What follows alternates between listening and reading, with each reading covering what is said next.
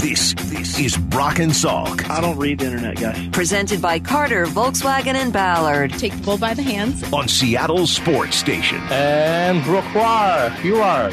And Brock Huard. Powered through the Alaska Airlines Studio. Now, here are your hosts, Brock Huard and Mike Salk.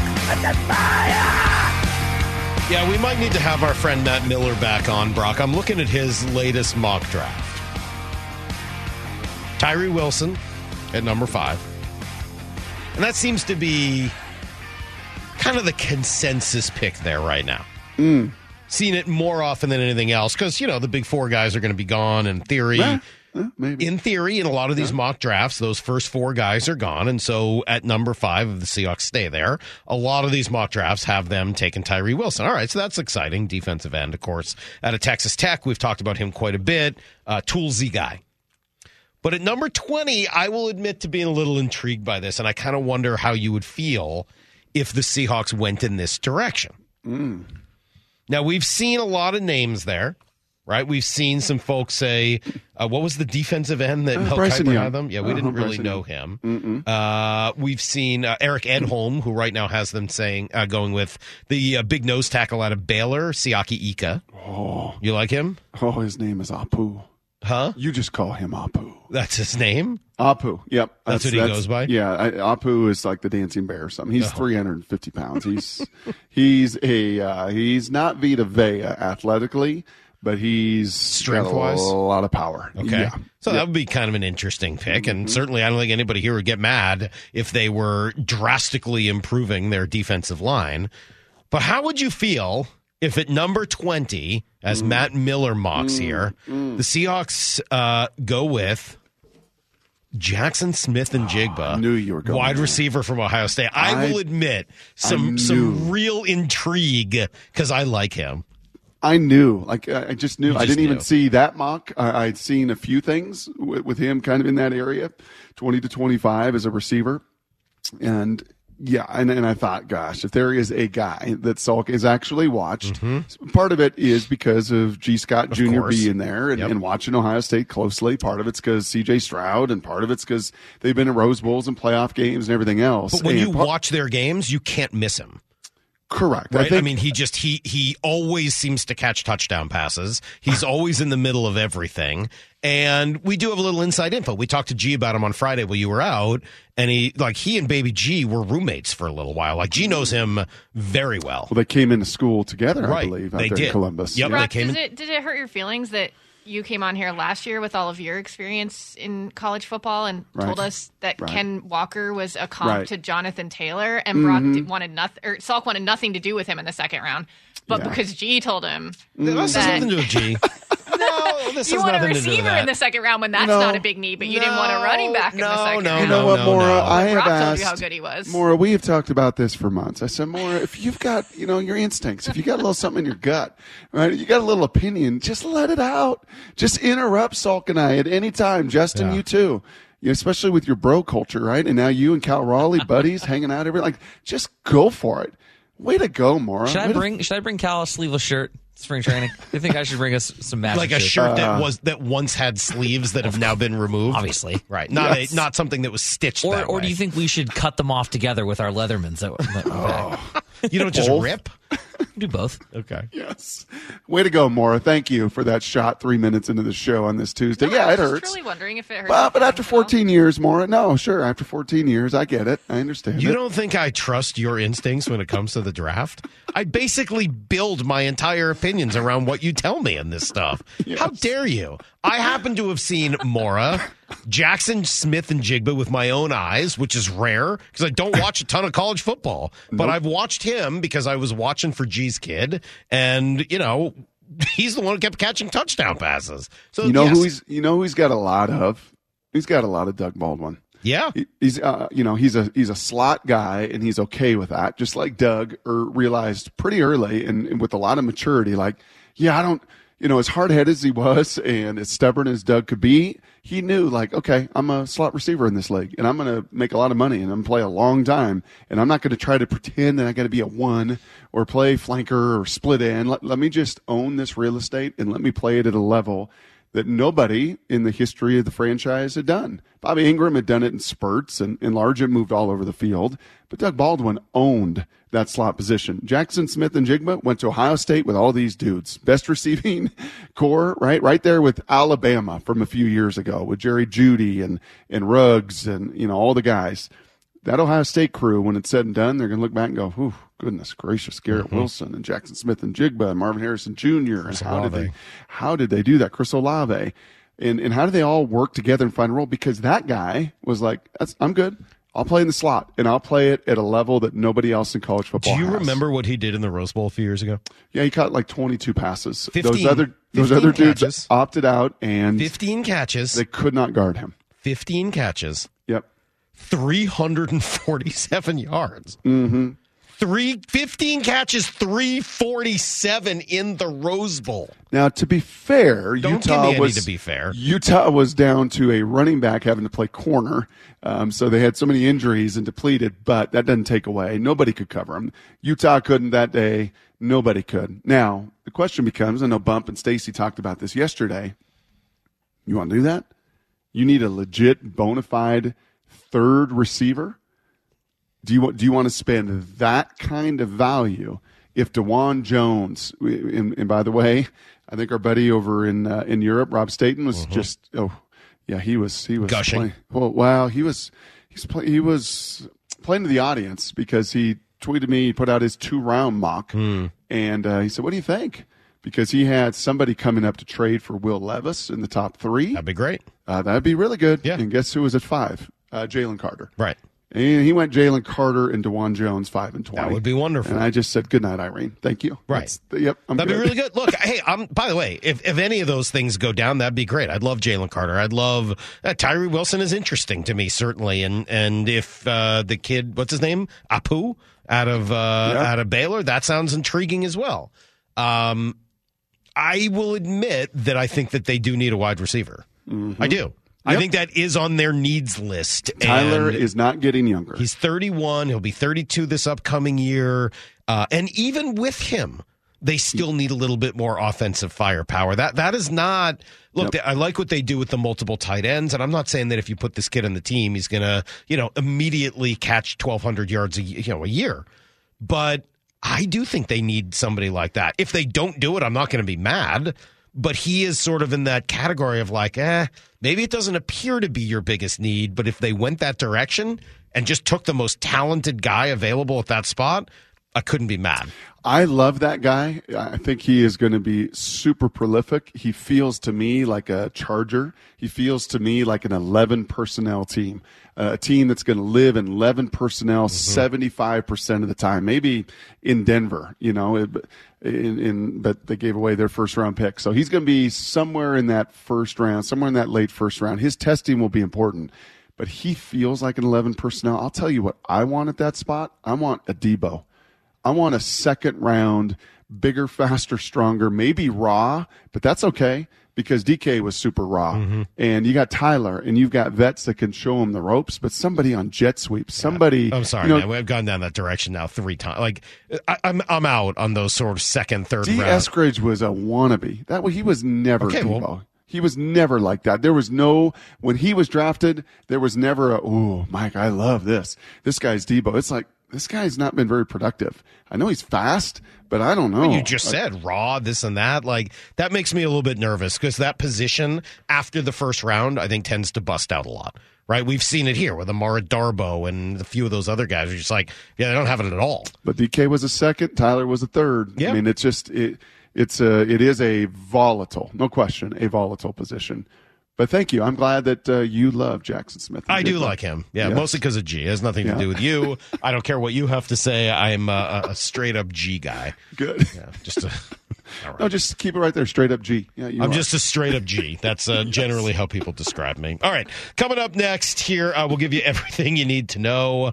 Uh, and then uh, I want to respond to some of what we heard from Louis Riddick because when he mentions the Grand Canyon, well, I think we need to identify exactly why and what that means for the Seahawks moving forward. Stick around. We're going to have some fun today. It's Brock and Salk, Seattle Sports on 710, seattlesports.com. need to know.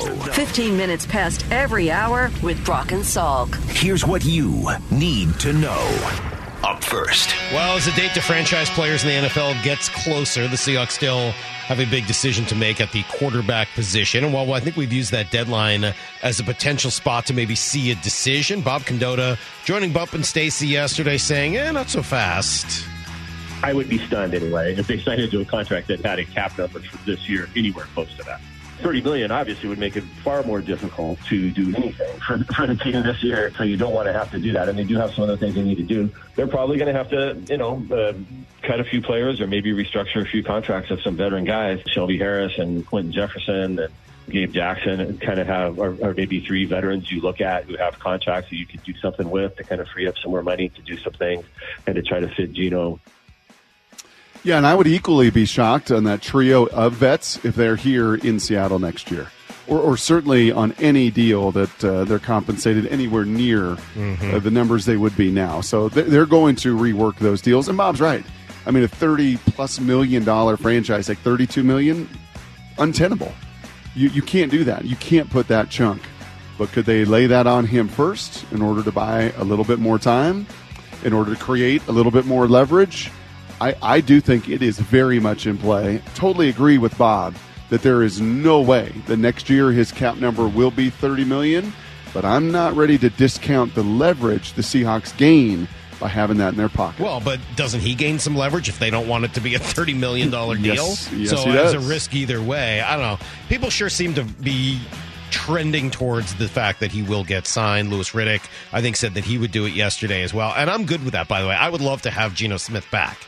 As long as you are creative, free up space, and significantly improve your defense this offseason, that would be great. If you could keep Geno and improve the defense, that would be the best case scenario. Here's the second thing you need to know. The Kraken finally get back to business this afternoon on Long Island, taking on the Islanders. Even better, should be healthy. Matty Beniers, Jaden Schwartz, Justin Schultz, all returning to practice yesterday. Even goalie Chris Driedger participated for the first time all year. He had off-season surgery on his knee, and that was also the first time we saw defenseman Jacob Megna practice. Uh, I don't know whether he's going to play yet tonight. It seemed like he probably wouldn't, but some interesting line pairings. Beniers is playing with Burakovsky and Schwartz, so that's a little bit different from what we've seen. And I, I just. I just found myself looking at those line combinations yesterday, and the one that really stands out to me is their fourth line. Their ability to generate offense and, and have three guys on that line that are, I think, legitimate top nine players in most teams. It's a huge difference maker for them and just their depth.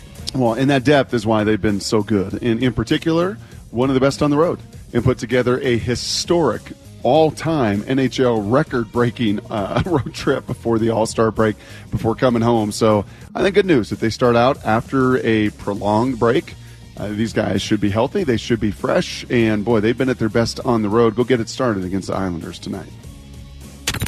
Here's the third thing you need to know. Well, things are going to change a little bit in Denver, and it's now very clear who is in charge. It is not Russell Wilson. His name is Sean Payton, and he's going to be running the show moving forward. How do you feel about players having their own people off the staff in the building access to the players? Yeah, that's foreign to me. That that's not going to take place here. I mean, I, I'm I'm I'm unfamiliar with it, but our staff will be here, our players will be here, and that'll be it. I think it's a little wrong that they keep singling out Jake. And then er, the earlier part of that question, that's from DMAC. He actually even mentions Jake by name, first and last name. Like, dude, Jake's not the problem, but it's Russ. Russ and his need for access, his need for having something more than everybody else gets. That's where you end up with an issue. And I think that's where Sean Payton is stepping in and saying, yeah, not so much. Yeah, and and you know Jake gets a lot of the attention, and you know the, the former player, and you got your own QB coach, but it's the whole rest of them, mm.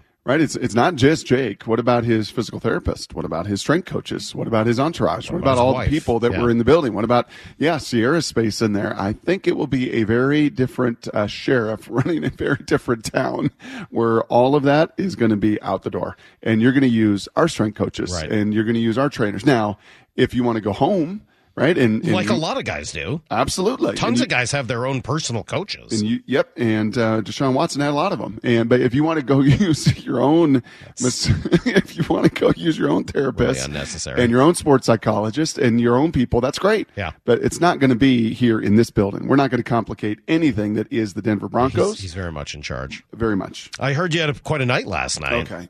yes, I've been sitting on this because you'd have been very proud of me. So, you know, I, um, you know, I said the Lord has a funny sense of humor, and maybe you know the end of me cheering really loudly at games is going to be the effect now as I get older on my voice, on my moneymaker right here, Salk. Mm. Right. This- You gotta be careful of that thing. Moneymaker. Yes. yes.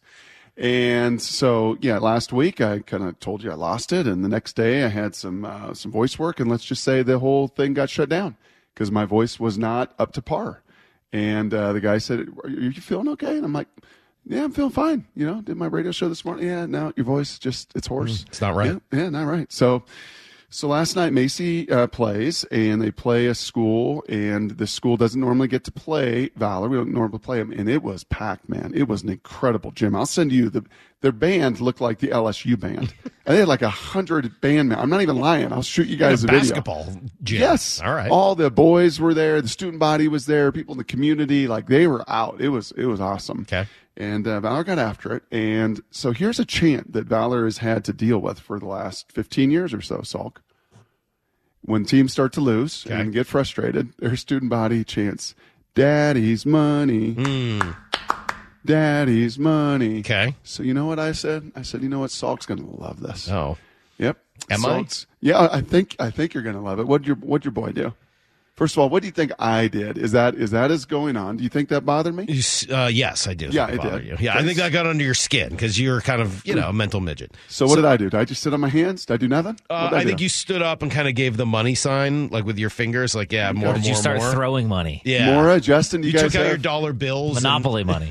let's just say the let's just say Macy's coach after the game said what I did stunned her. Like she was shocked and stunned for a minute. She, she had to stop talking. go in full the huddle. moon? No, didn't go full moon. No, uh, uh Mora, any ideas?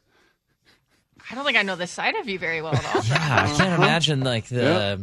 Nope. So I got up, and you know what your boy did?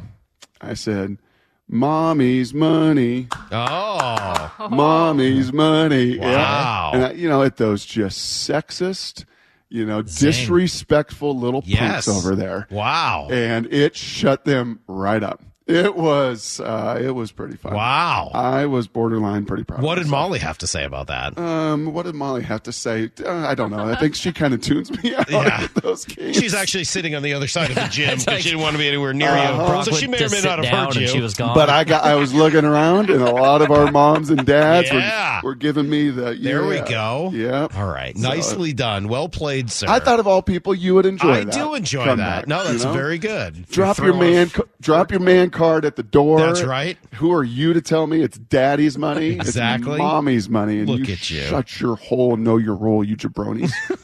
You should have said that. Should have gone full uh, Travis Kelce on them. See what happened then. All right. Uh, good stuff, Brock. That's funny. Coming up next, uh, Louis Riddick uh, had a few things to say yesterday I want to react to. And there's more Sean Payton sound. Like, as good as the Riddick stuff is, I got to play you. There's, there's two other cuts from Sean Payton. I know the one about Jake is sort of making the rounds and everybody's sort of making that into a big deal. The other two might be funnier. That's next. Brock and Salk Seattle Sports on 710seattlesports.com. You're listening to Brock and Salk Powered through the Alaska Airlines Studio. on Seattle's Sports Station. Yeah, so things are uh, changing in Denver, that's for sure. I am curious to see how this goes. So we we played you some of the sound earlier of Sean Payton saying that they're not going to have personal coaches in the building. Again, I think Jake's being unfairly scapegoated here. I don't think this is about Jake. And I don't think Jake's getting fired. I know we've gotten a ton of these texts. They're like, oh, poor Jake. He moved out there. Now he's going to get fired. Is he going to come back? I don't think that's going to happen no. he's not going to have an office inside the Broncos facility, but I don't think Russell's getting rid of Jake because of this. Sean Payton's not saying Jake can't coach you. He's saying he can't do it from inside the building with his own office because you don't get special privileges. I'm the one in charge, not you. Correct. 100%. And, and as it turns out, uh, about the last month of the season, a lot of his personnel were not around the building. Whether that was Russell, whether that was the the new interim coach, so it wasn't as if uh, that that even existed all season last year. And you know, pe- people in Denver, a lot of you know, is this good? Russ gonna be okay with this? Russ gonna be all right with Sean Payton? I actually think Russ, after last season, like I think he wants to be led again. I do. I, I think it last year was such a rough season and such a halt to his Hall of Fame rocket and arc that and it got shot back down. That I think that he and this was the candidate that he wanted by all accounts, both in the media, behind, you know, and behind the scenes. This is what he clamored for and wanted, and he got it.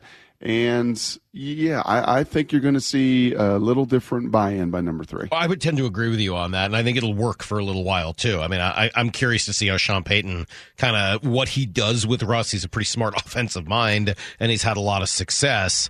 Uh, but he's sort of continued to let people know who's in charge. Work, the work has started. Um, you know, this I kind of use this term. You know, a little bit more anonymous donors this season. You know, where we're not. You, know, you just know that we're working, uh, but a little bit less visible visibility on social media and all those other things. Like we're, we're going to get to work, and ultimately, it's how we do in the fall. Um, so we kind of go from there, and then and then we kind of earn it with our fans, and, and we've got fantastic fans that uh, will appreciate that. A little more substance, little less sizzle, right? Uh, We're going to do the work rather than talking about the work. We're going Mhm. to get better rather than telling everyone that we're better. We're not going to wear our own jerseys to training camp. We're not going to come in a post-apocalyptic truck. All right, we're in our own jersey. We're not going to remember this too. I was reminded of this.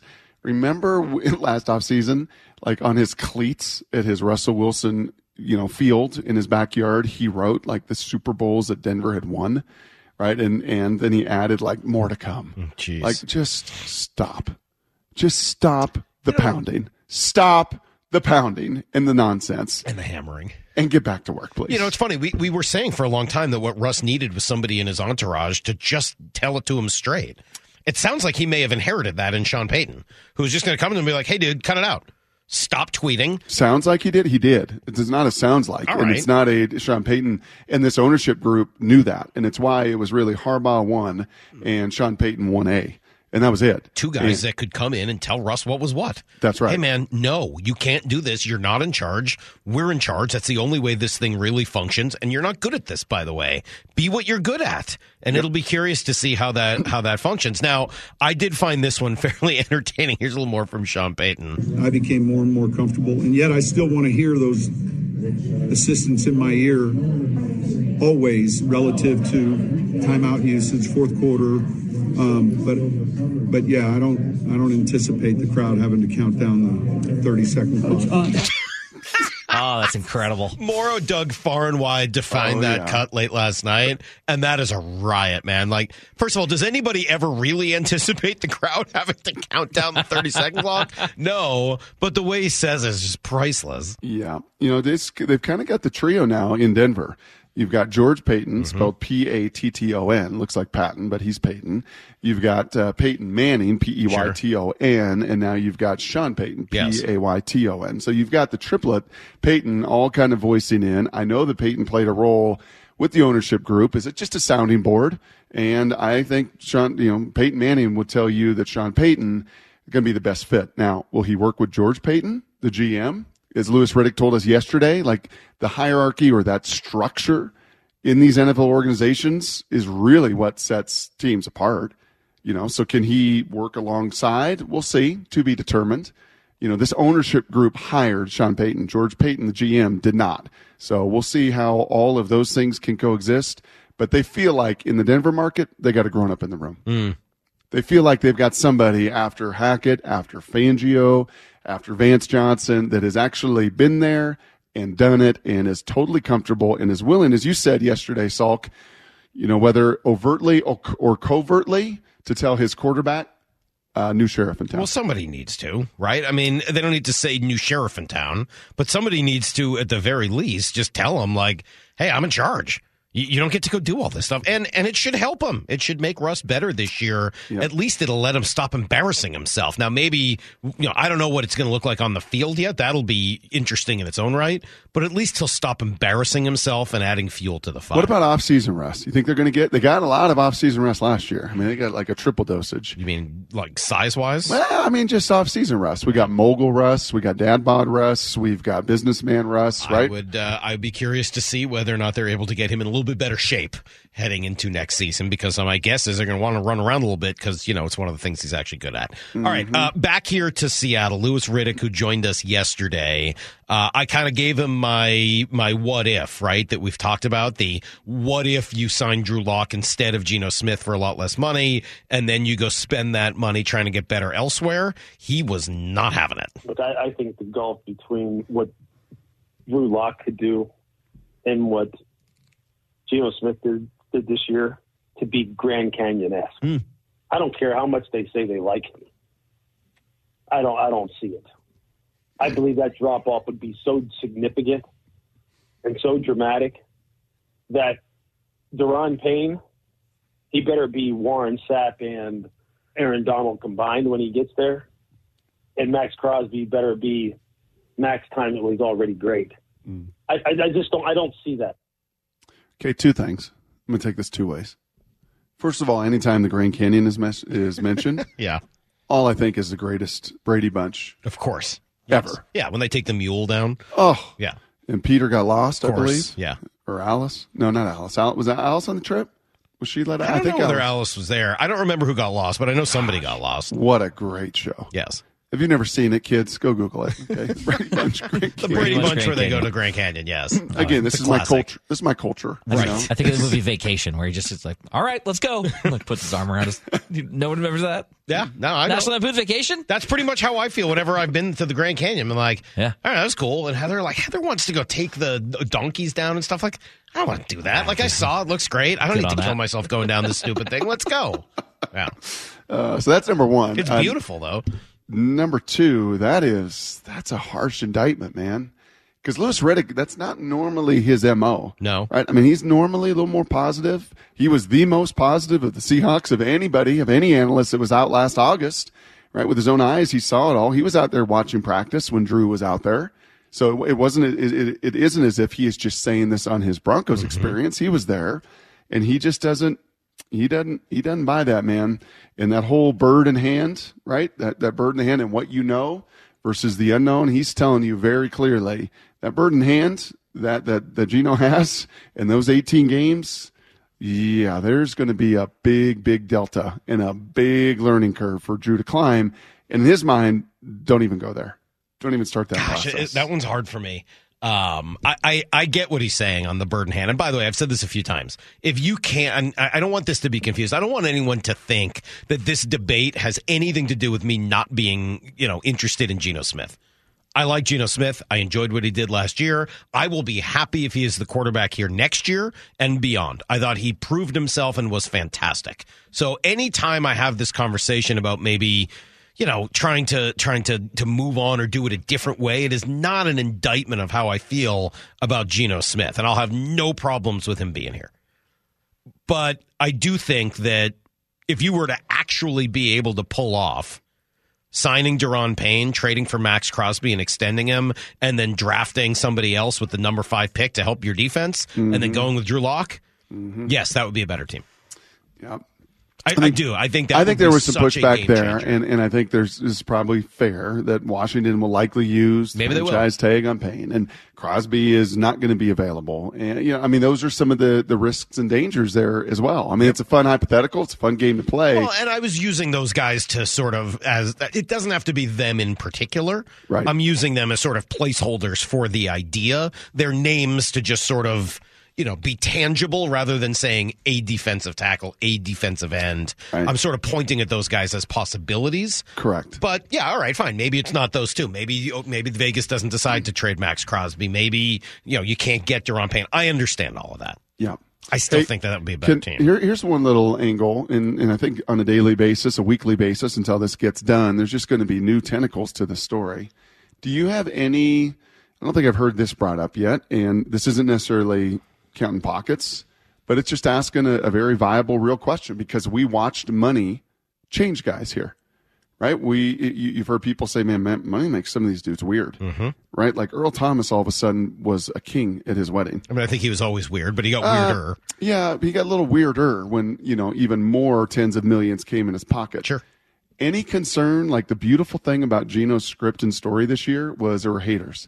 Any concern that you know I'm going to write those those people back and all of those doubters, right? Any any concern that a guy that had to scrap and claw and by you know uh, NFL payrolls, and, and I know it's not you and me and, and those listening out there, it's it's still an, an enormous amount of money.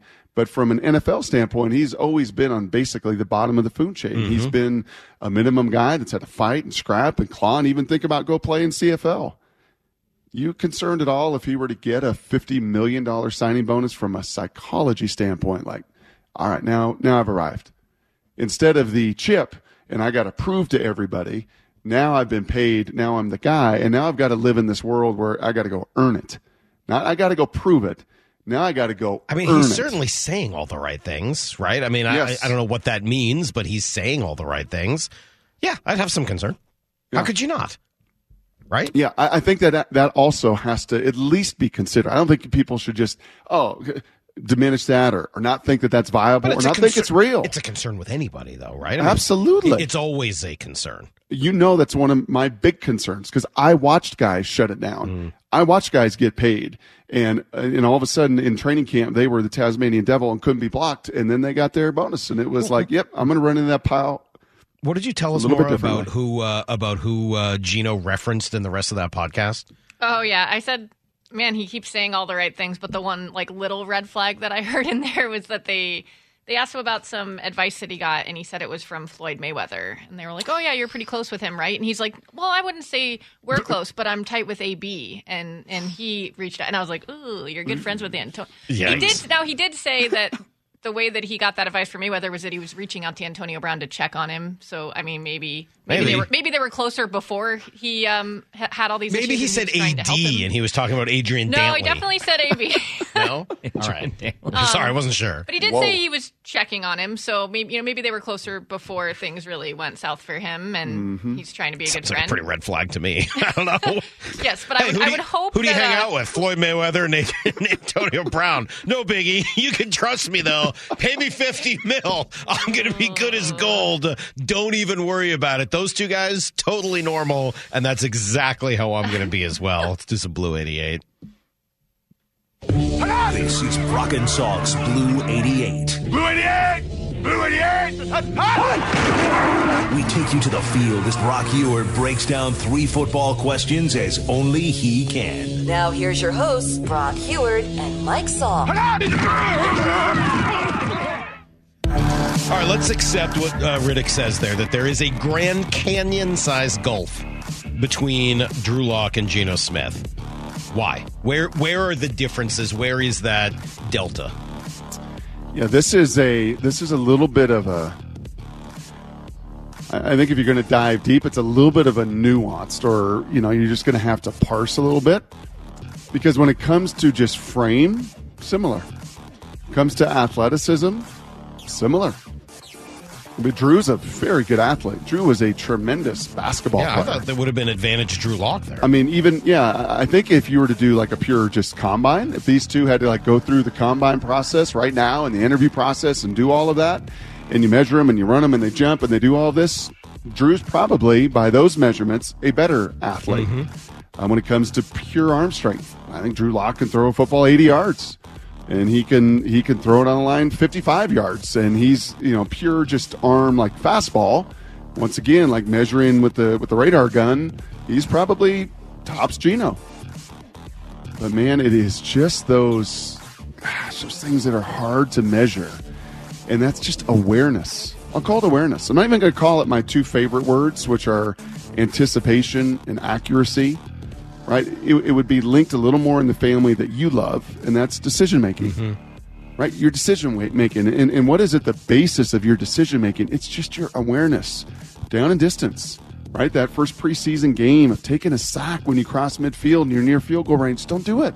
Just get rid of the ball. Just just have that awareness to to slow the game down. right? It was Pete Carroll looking at Geno when he emotionally got hot against the Chargers after a horrible call. Like, tone it down.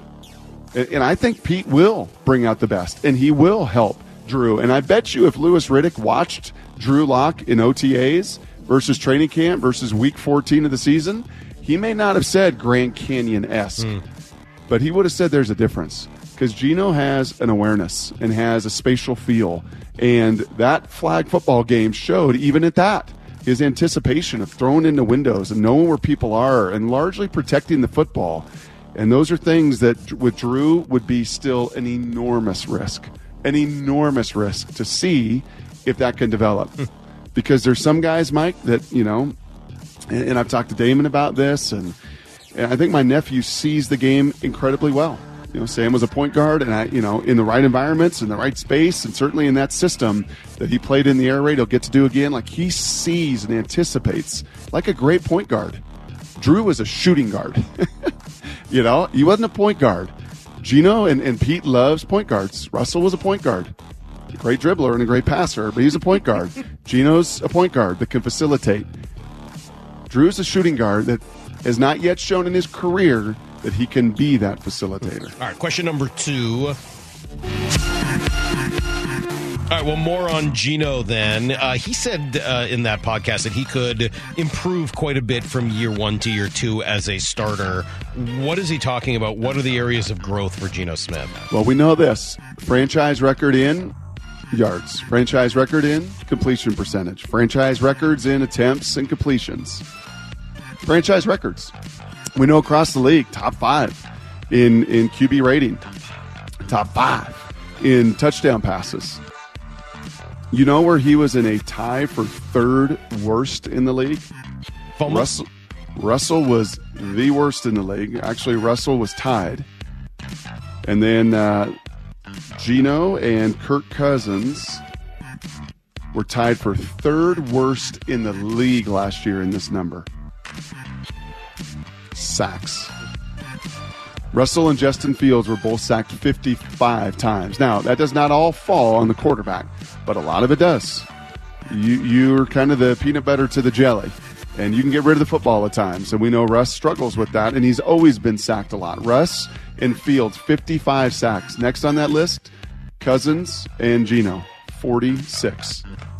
That's the area that when he sits down with Shane Waldron, and we'll see if Dave Canales is still his QB coach, and they watch in April when they get back in the building together. Let's walk through all 46 of these. How many of them were on you? How many of them could you have changed the protection? How many of them could you got the ball out? How many of them could you have slid up in the pocket instead of, you know, bailing out? How many of them, how many of those 46?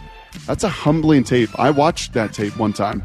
That's a hard that's a hard tape to watch because you do realize pretty quickly, yeah, there's a lot of those that are on me. That I just get rid of the ball and don't give them that negative play. I think that is the area where the game can slow down, protection wise, communication wise, live to play another day wise. That's an area that he can grow the most. All right, question number three. Haven't spent a ton of time yet really talking about the Super Bowl this weekend, but I think it's going to be a great game. We're talking a little bit about it, and Oh, you're going to have to give me one minute. Keep uh, yeah talking. Let me find this tweet. Okay, Keep good talking. because I, I think the the this is a spectacularly even game. I think both teams are excellent. If I have to choose right now, I'm taking Philly. I think they just might be a little bit more explosive okay. around like all like all roster, not just obviously offense. And I think that's balanced off a little bit by Patrick Mahomes being the best player on the field. So, what? uh what I'm taking expecting? Philly big, by the way. Are you really? Yeah, I think it's going to be a double digit win. Wow. I think they are playing at that level. I think when Jalen Hurts would played this season, they were the most dominant. It wasn't close. We we saw San Francisco, and I know Brock Purdy got hurt, and and that's a little tough. But they lot knocked they uh, they knocked him out of the game. All right, they blasted him. Uh, Haason Reddick did to into oblivion. Fe- uh, Field Yates put this together yesterday. Did you see this tweet? The Chiefs this year, sixteen and three, 546 points scored, six All Pros, including the Kelce brother and their QB, the AFC's number one seed. The Eagles this year, 16 and three record, 546 points scored. Wow. Six All Pros, including the Kelce brother and their QB, the NFC's number one seed. Crazy. I mean, Yeah, they're similar. That's Very- I'm surprised that you think it's that big of a difference. Yeah, I think if the Chiefs could not run on the Bengals and they couldn't run a lick in their own building, how in the world are they going to run on that front? Well, as we lifelong uh, Eagles fans say, Brock, go birds. yes, fly Eagles fly. You rooting for the Eagles? I mean, yeah.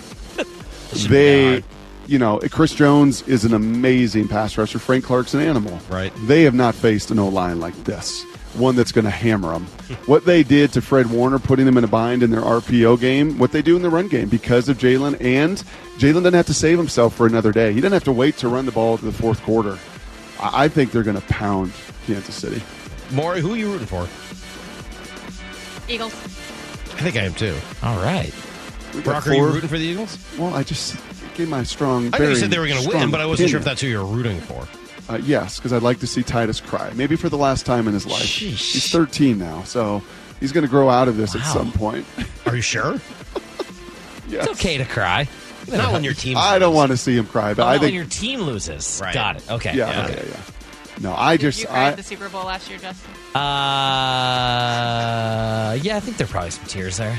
It's See, I've gotten mad. I, I don't think I've cried at a sporting event since I was eight. Huh. Cool. Oh, there you go. That is Blue 88. Actual tears from your team losing? I think I did. I think I remember hugging some Bengals fans and being like, "Oh no, I'm actually like more emotional than I really expected But I it could was be." also very emotional, like The the, whole way that he experience got was, to go yeah, there, yeah. and then it didn't Yeah. end well. Right. I don't know, man. Like, I, You were all into how emotional it was that his friends got him was there, and then you're like, "Yeah, That's- okay, buck up, cowboy." totally different. It's all the emotion you're allowed to have different now. kind of tears, man. totally different kind of tears. Tears of joy, tears of being touched by your, you know, what that means, your friends and how much they mean to you, all of that totally right there with you. Brock, what kind of tears would you call those? Tears because your team loses? I don't know, man. That's that's have we ranked weak. tears? Have we ranked tears before? I don't Oh, we probably have. I would think so. Tears for fears, for Yeah, sure. Tears in It's gonna be on that list. All right. We're gonna Thanks, Rob. regroup. Hold on. That's how I get those two back together, Yes. Laura. I don't like those two fighting. all right? All right. We're going to take a little moment. Justin and I are going to determine whether or not we've ever ranked tears. Blood, sweat, and we'll be right back on Profit Salk, Seattle Sports on 710, Seattle Sports app as well.